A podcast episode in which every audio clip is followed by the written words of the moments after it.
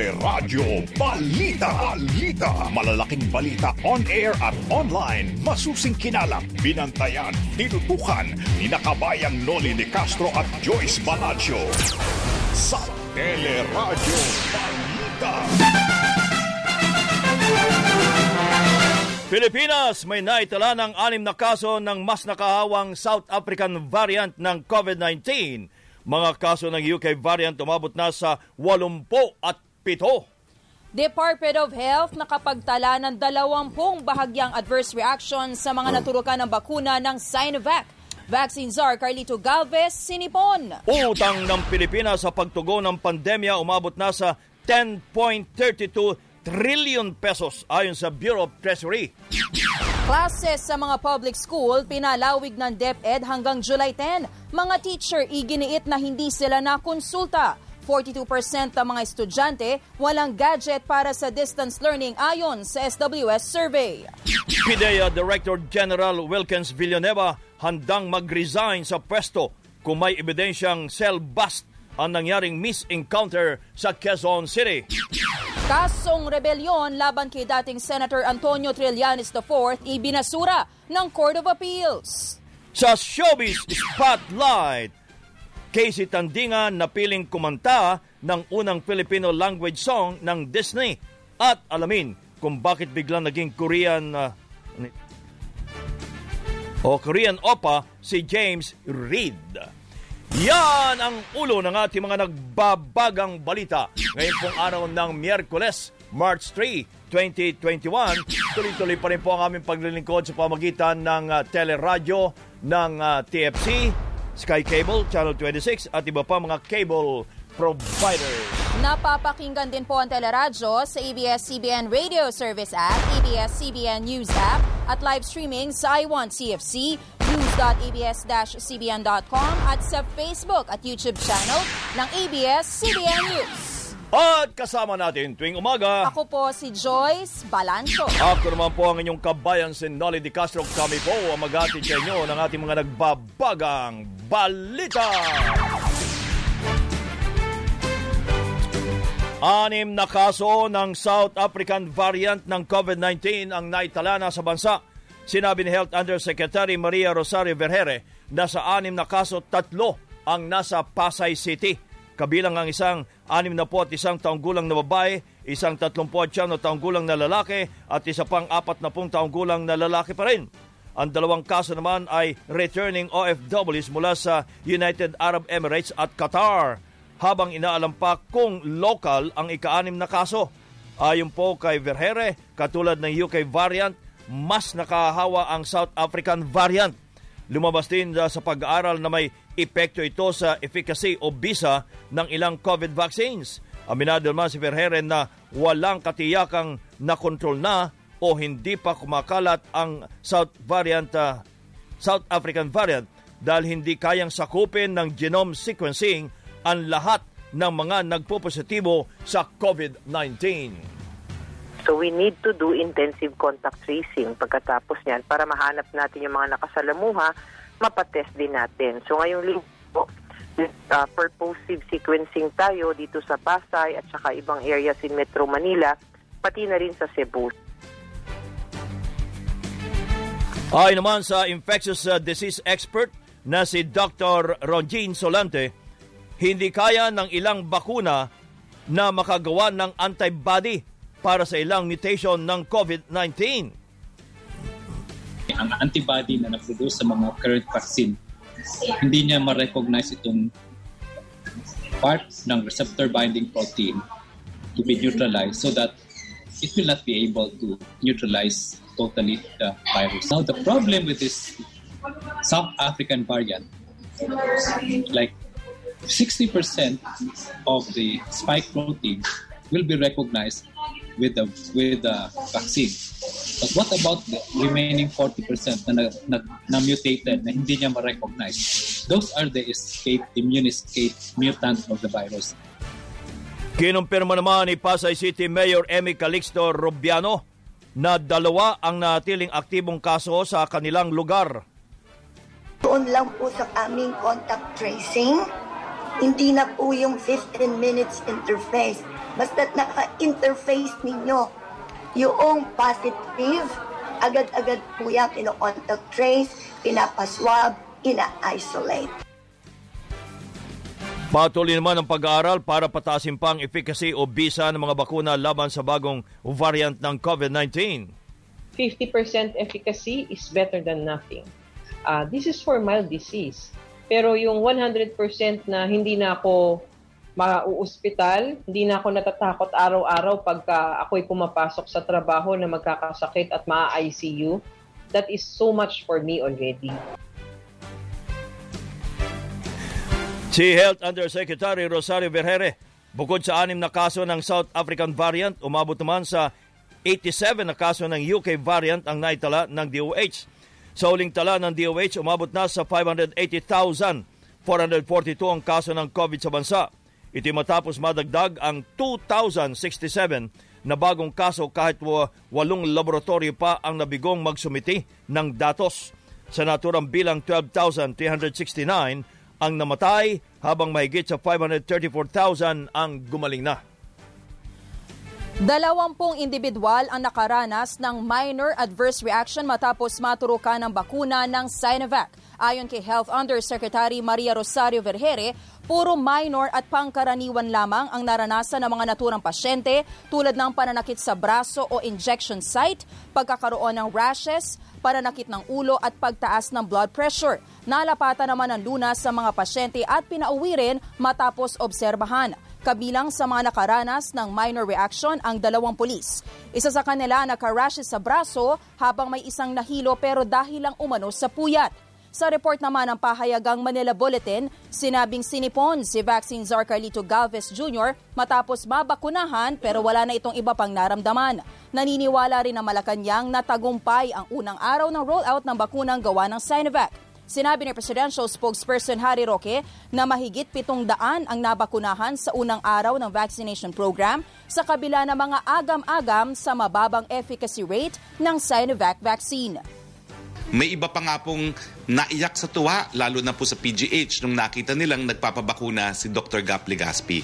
Meron po talagang nag-alangan sa umpisa, pero nakita naman ninyo ang nangyari kahapon no? sa PGH. Anim na po lang po ang nagpalista, pero doble po ang nabakunahan, 128. Samantala, sa Mayo pa balak simula ng pamahalaan ang pagbabakuna sa publiko kasabay ng pagdating ng milyong-milyong doses ng Pfizer, AstraZeneca at Novavax. Ayon kay Vaccine Czar Carlito Galvez Jr., uunahin muna ngayon ang healthcare workers alinsunod na rin sa priority list ng pamahalaan. Dumating na sa Davao ang libo-libong uh, dose ng bakuna ng Sinovac. Sinabi ni DOH Region 10 Director Annabel Yumang na wala na 8,000 health workers ang uh, nakatagdang bakunahan sa Davao Region. We expect pa kami na additional 4,000 doses na darating. No? So, siyempre, hindi man natin maubos yung yung yung 12,000 na yan this for the vaccination days. Uh, from time to time, nagre-report man kami sa central office. So, malalaman din namin yan kung kailan sila magpapadala. Gagawin din sa Southern Philippines Medical Center ang pagbabakuna sa biyernes kung saan 75% ng halos 4,000 empleyado ang pumayag na magpabakuna ng Sinovac. Kabilang din sa makatatanggap ng bakuna ang mga health uh, workers sa Davao Regional Medical Center sa Tagum City, gayon din ang mga frontliner sa health center at temporary treatment monitoring facilities. I really volunteered to be the first one to be vaccinated as a leader of SPMC to be a role model para kasi may may kaba pa rin no? Uh, hindi natin ma makuan sila. Yung may kaba sila may fear sila. Noon pa kasi priority na ang Davao because uh, it will be it will be based on the sa cases at saka sa number of deaths no? Per province or per city. Uh, alam naman natin na since ng November nagkaroon po ng malaking kaso ang Davao City sa COVID-19 and uh, hanggang nang uh, umabot yung January nagkaroon ng post-holiday surge. Sina Dr. Ricardo Audan at Ashley Lopez sa Cebu dumating na rin uh, sa Vicente Soto Mem- Memorial Medical Center ang 3,600 doses ng Sinovac.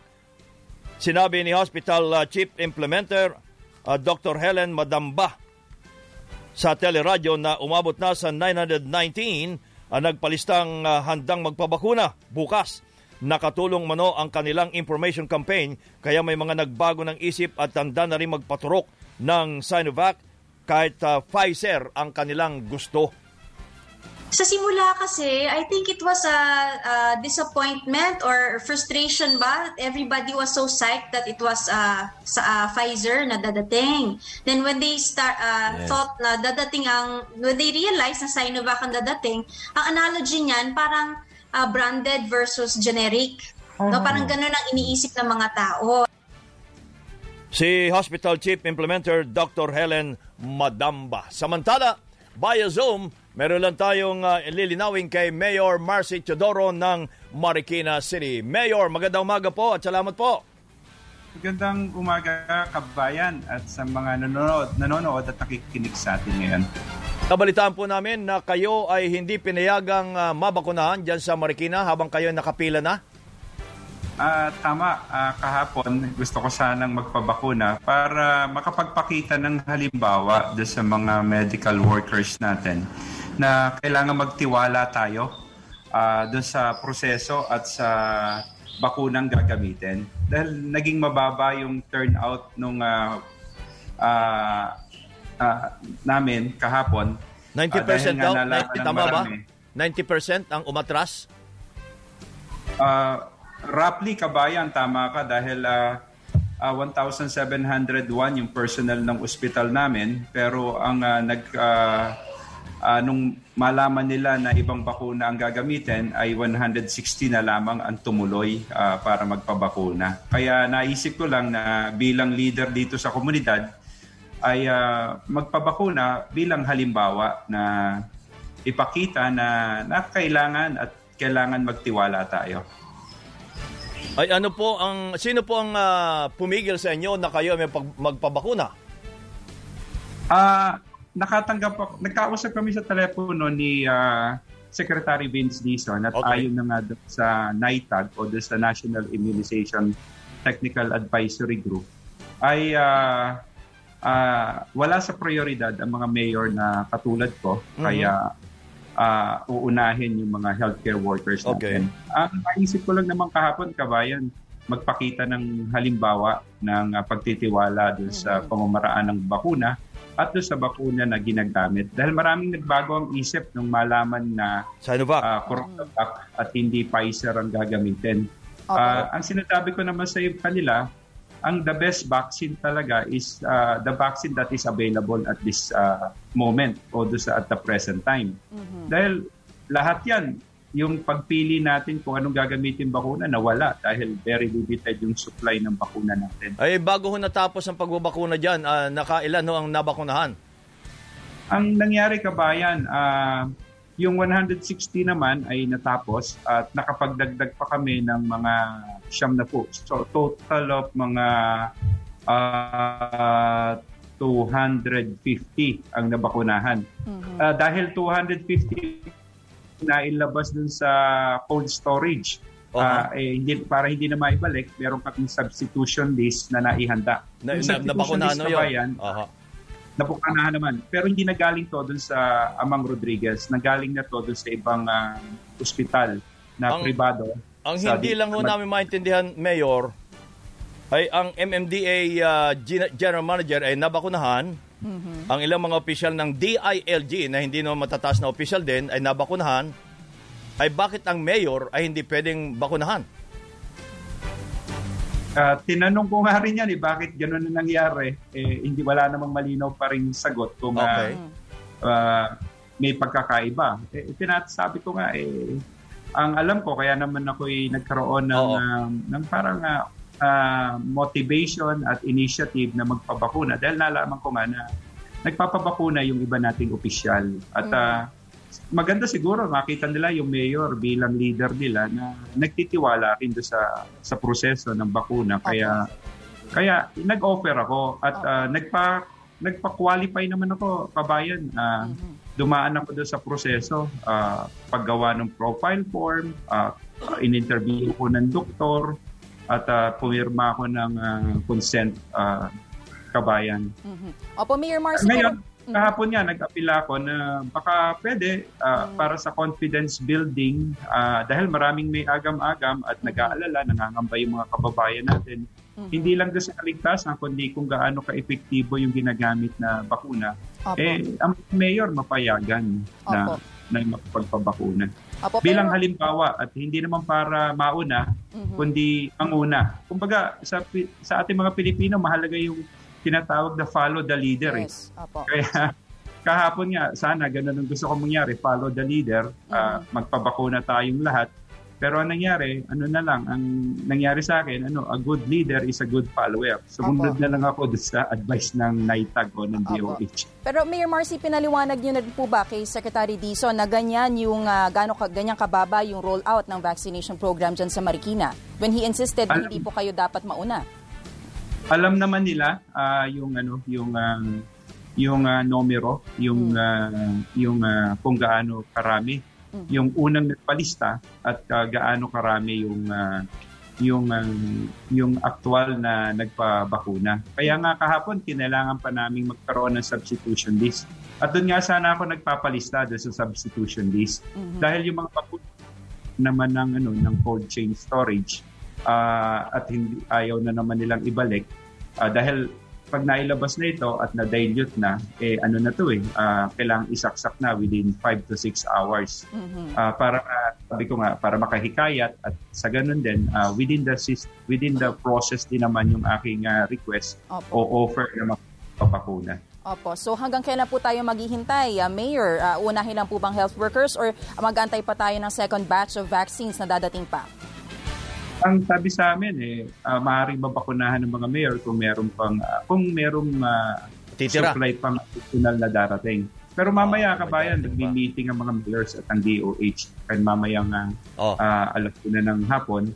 Ah, ang gusto na mangyari ng mga mayor talaga ay hindi lang tayo makapagbakuna sa mga ospital. Mahalaga yon yung mauna yung mga ospital. Pero ang tingin natin higit na mahalaga ay makapagsimula na tayo ng bakuna doon sa general population. Along-lalo na Ah, yung mga may hirap. o yung mahihirap, yung mga matatanda, yung mga dapat mapangalagaan natin. Higit sa lahat, kung talagang gusto natin ng development, ah, economic, ah, yung ano, yung yung economic frontliners natin, yung mga manggagawa, yung mga ah, kailangan natin proteksyonan. Ah, halimbawa, yung mga mangingisda natin, yung mga magsasaka dahil sila ang nasa food production. Ah, yung mga masimulan na natin, ah, yun nga lang, talagang ang malaking hamon, ayon na rin kay Secretary Charlie Galvez kahapon nung ah, kausap ko siya, eh yung adequacy of supply. Walang dumarating na bakuna sa bansa. Opo. Eh, Ah, Opo, kung sakali man po maubos na pati nasa substitution list nyo na health workers at ayaw pa rin magpabakuna, isusunod nyo na yung general population natin dyan sa Marikina? ah, Sino ho bang nagdidesisyon?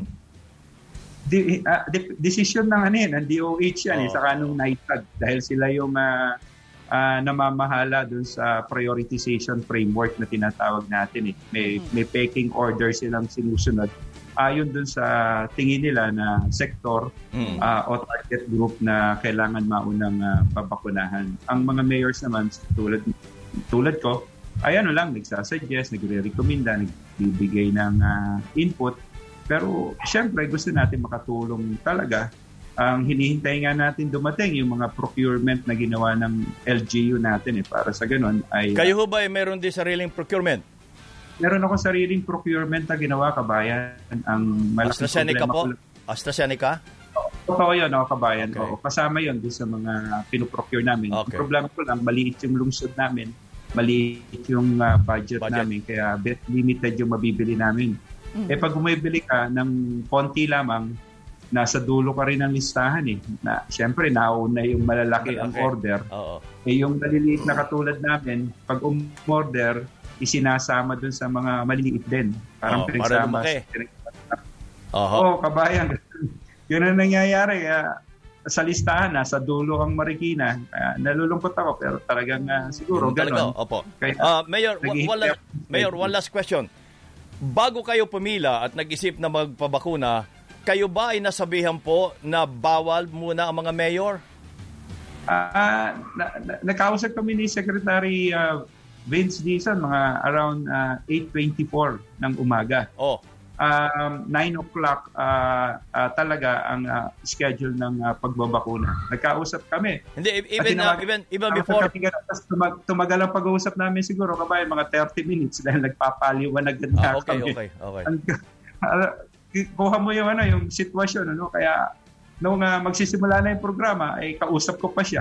Uh, kaya, kaya banda wala, sabi ko, eh, igagalang ko naman yung, oh, ano, yung oh. uh, No, I mean, I mean, I mean, bago, bago i-roll out itong uh, Sinovac, meron bang sinasabi ang ITF o Malacanang o uh, kung sino man o DOH na hindi mo na kasama ang mga mayor? Walang ganon?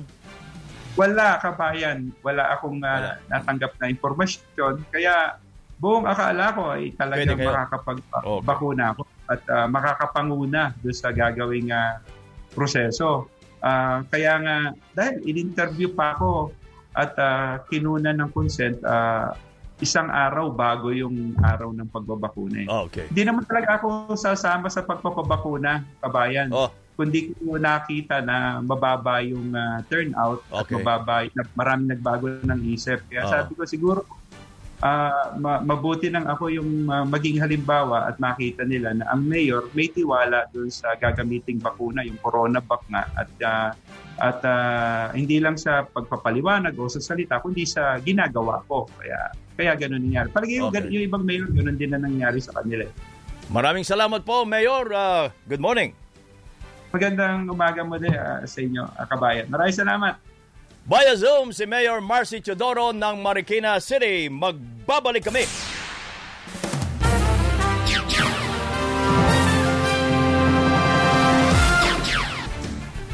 Patuloy po ang ating mga balita. Nagsimula na ang vaccination program sa mga tauhan ng Armed Forces of the Philippines. Kabilang po sa naturukan ng Sinovac ay si Army Chief Lieutenant General Jose Faustino Jr. na wala umanong kakaibang naramdaman matapos mabakunahan Naikumpara ko siya sa mga dating bakuna na natanggap ko, mm. uh, medyo halos wala akong naramdaman. Mas ang naramdaman ko lang yung tama ng karayom.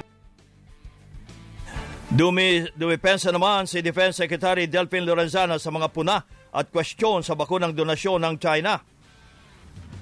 Meron pa nagsasabi doon na we deserve the best. Para bang ang, ting ang sabi nila siguro, ang pagkakaintindi ko ay hindi maganda yung Sinovac. So, I I believe that uh, there are some forces there trying to uh, to demonize the Sinovac vaccine. At uh, lahat po ng sundalo ay obligadong magpabakuna pero sa ngayon, mga frontliners lamang at medical workers ang uh, unang bina, binabakunahan sa AFP. Samantala, humihiling ang Philippine General Hospital ng karagdagan doses ng bakuna laban sa COVID-19. Ito'y matapos madagdagan ng mga health workers na gustong magpabakuna. Sa ngayon, mahigit limang daan na ang nabakunahan sa naturang ospital. Sinabi ni UPPGH spokesperson Dr. Jonas Del Rosario na marami ang nagbago ng isip matapos pag-aralan ang datos ng Sinovac. Meron din nagsabi na uh, hindi ako natatakot sa mild disease, yung konting sipon o konting ubo sa sa Sinovac. Natatakot akong mamatay sa COVID. So, kaya ron siya willing.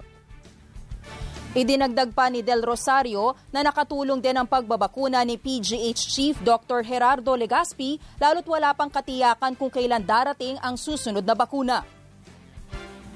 Ang malaking bagay na yung mga leaders ng ospital ay nakita nilang nagpabakuna. So if the captain is willing to take that shot, so marami rin po susunod. So, Ngayong araw, inaasahan po matatapos na ang vaccination program sa UPPGH at muling maghihintay sa susunod na dating ng mga bakuna.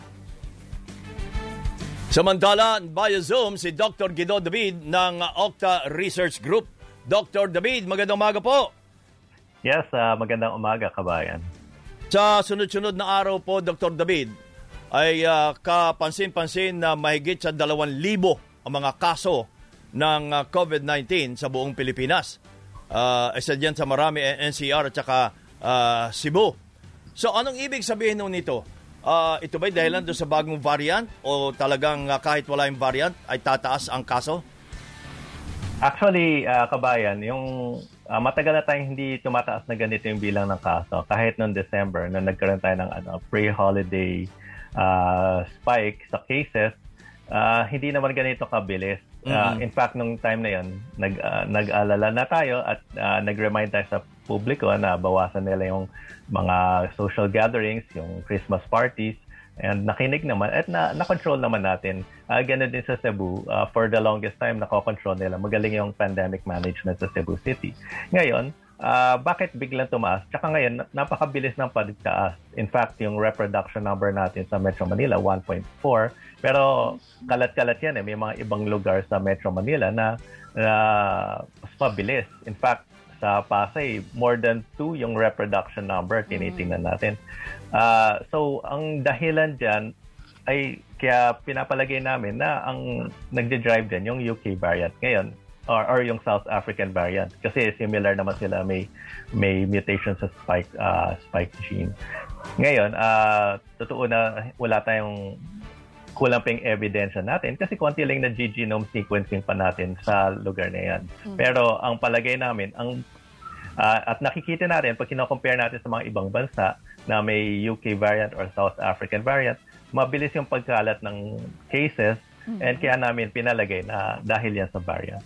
Opo, Dr. David, so ano po yung uh, mga maituturing natin ngayon na hotspots, no? According to your research. Well, sa Metro Manila at saka sa Cebu City, actually yung Cebu area nagsisimula na mag-slow down eh. So, uh, in fact, sa Talisay bu- uh, bumababa na rin yung cases. Uh, so, medyo andun na lang sa Lapu-Lapu yung nakikita natin medyo consistent pa, medyo mataas. So, slowing down na sa, sa Cebu City.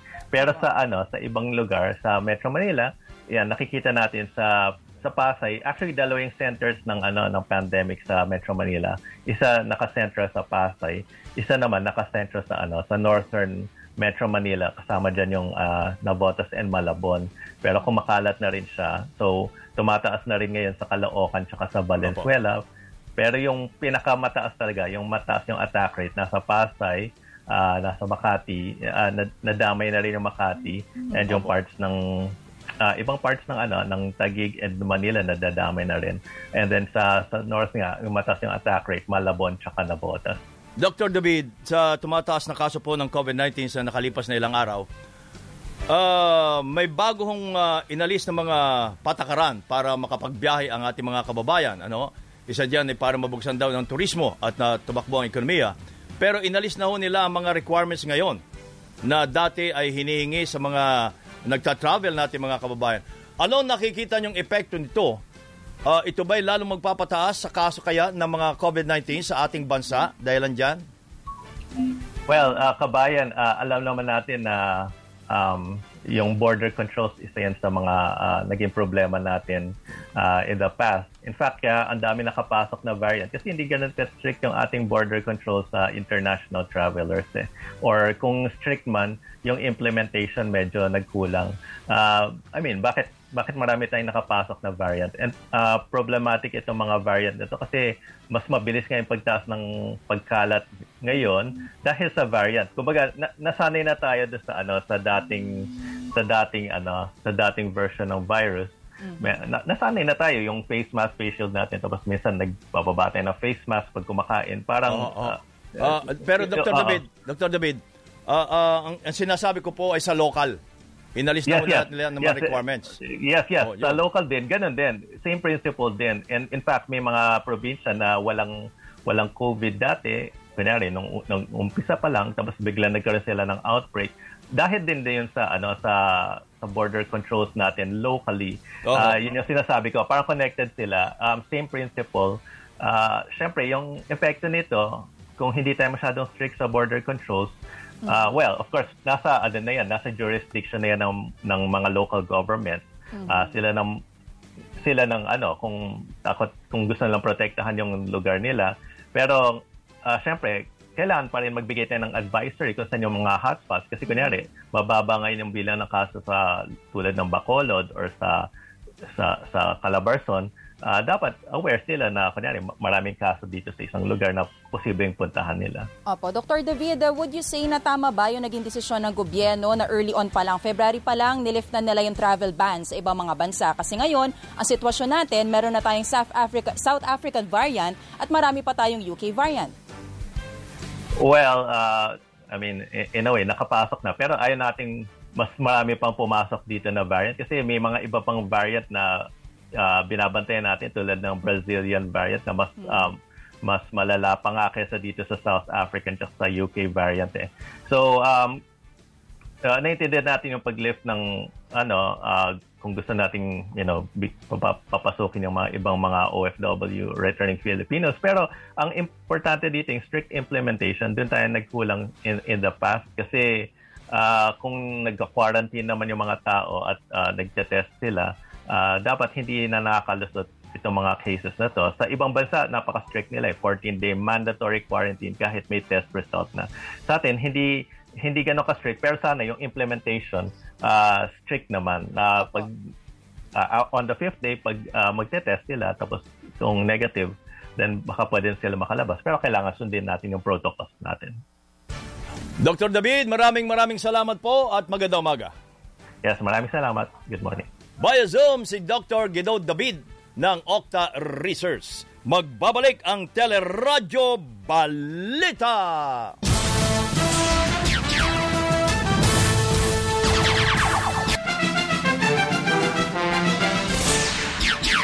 Patuloy po ang ating mga balita. Dumistansya ang Department of Trade and Industry o DTI sa naging pahayag ni Pangulong Duterte na sa 2023 pa babalik sa normal ang uh, ekonomiya ng bansa.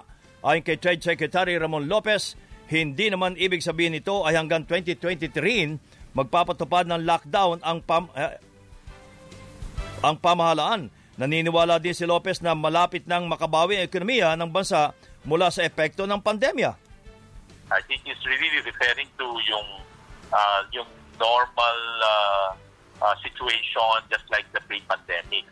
You know, even the mobility of uh, people, the yung walang restriction at all as to whether mabawi natin lahat ng na, na decline natin ng 2021 maybe what might happen is a ang ang offset natin yung ma-recover natin earlier than 2023 Naano nang binatikos ng ilang ekonomista ang naging pahayag ng Pangulo dahil makakaapekto ito sa pagpasok naman ng mga namumuhunan sa ating bansa.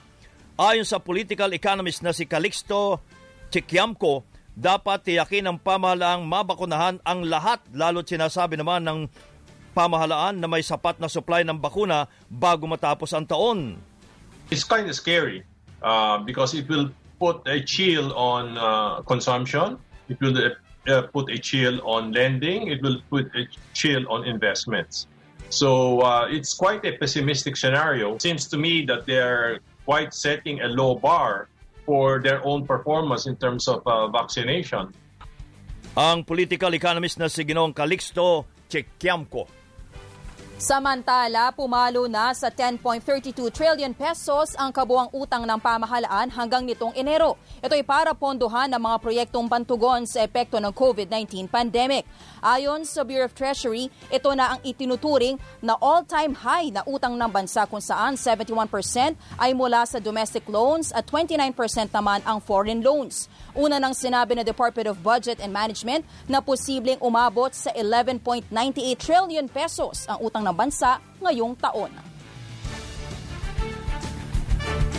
Iginiit naman ng PhilHealth na maikli lamang ang buhay ng pondo ng ahensya kung buong taon ay pagpapaliban pa ang dagdag na kontribusyon sa pagdinig ng Senado. Sinabi ni National Treasurer Rosalia De Leon na bukod sa suspendidong pagtataas ng premium, makakaapekto rin sa pondo ang nawalang limang milyong payers ng PhilHealth dahil nga sa pandemya. Katumbas ito ng net loss na aabot ng 17.5 billion pesos.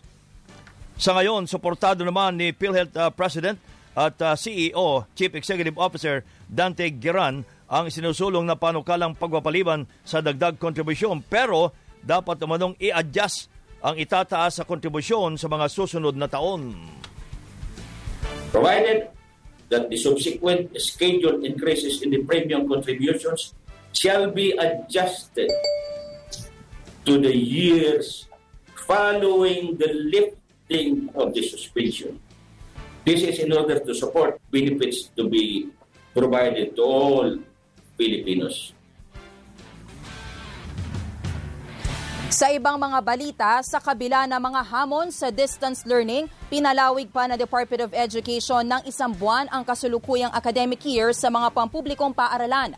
Dahil dito, sa July 10 na, matatapos ang school year sa halip na June 11. Ayon kay Education Secretary Leonor Briones, kailangan pahabain ang school year para matugunan ang learning gaps ng mga estudyante. Sinabi ni Briones na nagkaroon ng kakulangan sa pagkatuto ng mga estudyante dahil sa pagkawala ng face-to-face classes. Ipinaliwanag naman sa teleradyo ni DepEd Undersecretary Diosdado San Antonio na pinalawig ang academic year para matulungan din ang mga guro sa naiipong trabaho. Idinagdag pa ni San Antonio na pinag-aaralan pa kung ia-adjust ang susunod na academic school year. Gusto po nating bigyan ng panahon para ito ay yung mga batang ito ay makahabol. Ah, kasi po ayaw nating may naiiwan kahit iisa lang yan. So, wala na pong lugar para sa mga make-up classes at um, ito na nga po ang pinopropose namin na um, bigyan ng panahon ang kasama rin po siyempre sa ano nito yung mga teachers na nagsasabi na ang dami nilang kailangan tapusin. So um, ito po ay pagkakataon din para mapunuan yung mga uh, kailangan gawin. Sa panayam pa rin ng teleradyo, sinabi ni Teachers Dignity Coalition Chair Benjo Basas na hindi sila nakonsulta ng DepEd sa desisyong i-extend ang academic school year. Taliwas naman ito sa pahayag na DepEd na nakipag-ugnayan sila sa mga guro. At tingin po namin yung pinakamalaking problema ng DepEd po dito ay wala talagang mga modules hanggang ngayon. No po, at uh, mukhang uh, nagkaroon sila ngayon ano ng uh, ng, uh, ng uh, well, I would say the way no para masabi no that they are preparing no for the these uh, modules no to come no for the uh, quarter 3 and quarter 4 no samantalang Samantala, apat sa bawat sampung estudyante sa bansa ang walang kahit anong gamit o gadget para sa distance learning. Sa survey ng SWS mula November 21 hanggang 25, lumabas na 42% ang walang gamit habang 58% naman ang meron pero ilan sa kanila ay nanghihiram o rumerenta lamang. Lumabas din sa survey na ang mga pamilyang bumili ng gadget ay gumastos ng average na 8,687 pesos kada estudyante. Iginit naman ni PIDEA Director General Wilkins Villanueva na handa siyang mag-resign sa pwesto kapag napatunay nagsagawa ng cell bust ang kanilang uh, operatiba sa PIDEA sa, nag, sa nangyaring mis-encounter sa Police Quezon City. Ayon kay Villanueva, by bust ang isinagawa nilang operasyon at pinagbabaril ng mga pul- uh, police ang mga PIDEA agent kahit pa nagpakilala na sila. Nauna nang natukoy ng NBI ang labing dalawang PDEA agent na kasama sa Miss Encounter. I am confident na ang PDEA ay magkakaroon ng vindication dito sa naging kaso na ito. Magpalabas sila ng CCTV na nagbentahan ang PDEA at ang pulis. Magre-resign ako. Right now. Magpalabas kayo ng ebidensya na CCTV na nagbenta ang PIDEA at kayo ang bumili. Dung kaso na yon. I will resign immediately. Nauna nang sinabi ng isang source sa ABS-CBN News na naniniwala siyang may cell bust ang PIDEA. Pero sa isinamiting salaysay ng PIDEA sa NBI, ginit nilang nagbabaybas sila ng biglang paputukan ng mga pulis kahit sinisigaw nilang PIDEA sila. Kinilala rin ng source ang mga operatibang nakita sa video ng inkwentro. At ayon pa po sa source, February 23 pa nagsimula ang operasyon ng QCPD sa Baclaran kaya pangalawang araw na ang nangyari sa Commonwealth. Sa video nakitang naglalakad papunta. Sa video po, nakitang naglalakad papunta sa puting sasakyan si Police Corporal Elvin uh, Eric uh, Garado Kasunod na mag- maglakad ni Carado ang babaeng police asset na bitbit ang uh, sinasabing paper bag na may lamang mahigit isang milyong pisong uh, budal money. Maya-maya po ay nakitang dumating ang PIDEA agent na si Jay uh, De Quiros at uh, malapitang nakipagbarilang kay Garado na napatay naman sa enkwentro. Dumating din ang uh, PDEA agent na si Ranking Gano na pinagbabaril naman si Police Corporal Lauro de Guzman na namatay matapos magtamo ng labing apat na tama ng bala. Papatakas na sana si Gano ng barili naman ng isang lalaking nakabis sa rider na sa source ay isang sinasabing isang pulis. Samantala sa isa pang video, nakita po na ang pagdating ng mga armadong lalaki na may suot na jacket na TMRU sa drive-thru area. Nakipag-usap sila sa mga nagtatagong operatiba ng PIDEA hanggang sabay na silang tumakbo at nakipagbarilan sa mga pinaginala ang Quezon City Police. Ay sa mga tagpedeya, napilitan na silang magtago sa likuran ng fast food chain dahil walang tigil ang pagpaputok, uh, pag, uh, papakalat ng putok ng mga pulis. Wala pang ibinibigay na salaysay ang Philippine National Police sa NBI at hindi pa rin ito naglalabas ng mga bagong pahayag kaugnay sa sinasabing Miss Encounter. Nagpasalamat kay Pangulong Rodrigo Duterte ang kasambahay na milaltrato umano ni dating Philippine Ambassador to Brazil, Marichu Mauro. Ito'y matapos aprubahan ni Pangulong Duterte ang desisyon ng Department of Foreign Affairs na sibakin sa serbisyo si Mauro at tanggalan ng mga benepisyo. Pagpapasalamat lang din po siguro sa ang masabi ko po, sir, sa lahat po nagtulong sa akin. Maraming maraming salamat din po sa Presidente po. Ayon sa kasambahay na si alias Ami, 2018 pa siyang nagsimulang mamasukan kay Mauro na naging mabait naman sa kanya noong una pero pinagmalupitan na siya noong mag-COVID lockdown taong 2020. Pero sa kabila ng iniindang sakit, hindi umano lumaban si Ami kay Mauro. Eh, kasi, simpre amo mo siya, katulong ka lang. Hindi naman ko lumalaban. Ayoko pong mag, ano po, hindi ko po gali kasi ganun na ugali. Iyak na lang po ako sa kwarto ko.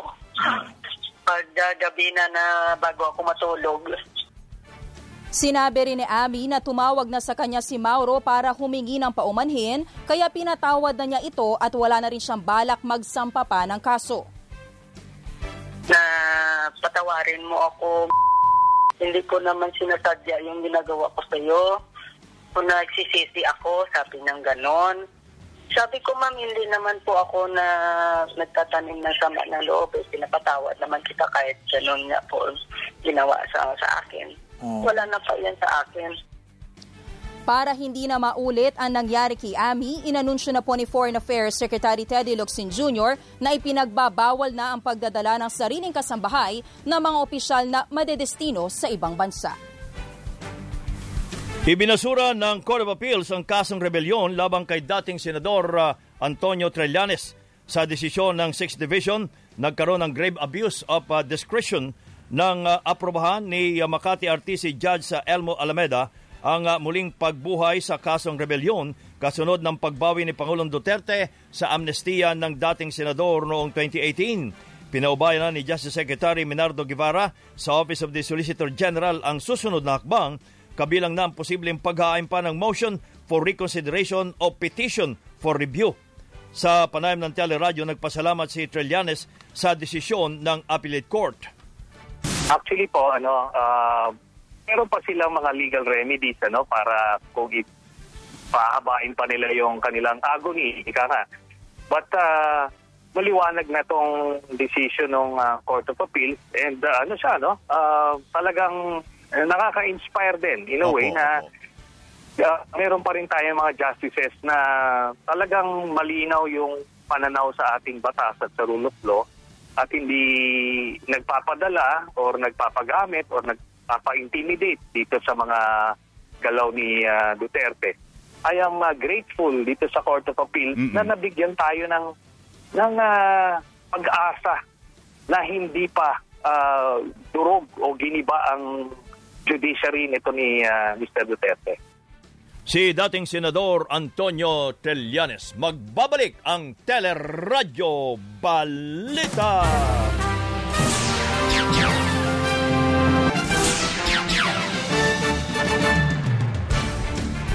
Patuloy po ang ating mga balita, suportado ng ilang mambabatas ang mga panukalang isama sa prioridad na babakonhan ay ang mga magsasaka, mga mangisda, at iba pang agricultural workers. Ayon kay Senate Committee on Agriculture Chair Cynthia Villar, dapat ning isama sa prioridad ang mga trader at mga retailer sa mga palengke dahil sila ang pinakaaktibong sektor kahit may pandemya. Ayon kay Senador Kiko Pangilinan, walang access sa ospital ang mga magsasaka kaya mahirapan sila makakuha ng bakuna. Dapat ding kilalanin ang trabaho ng mga magsasaka at mga mangingisda.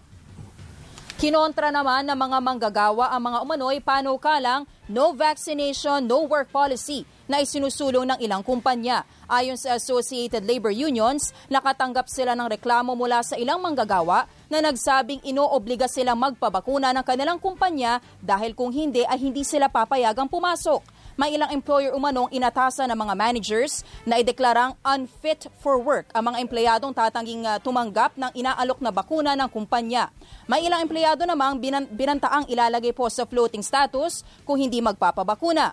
Pero giit po ni Trade Secretary Ramon Lopez, optional lang dapat ang pagbabakuna at hindi pwedeng obligahin ng mga kumpanya ang kanilang empleyadong magpaturok nito.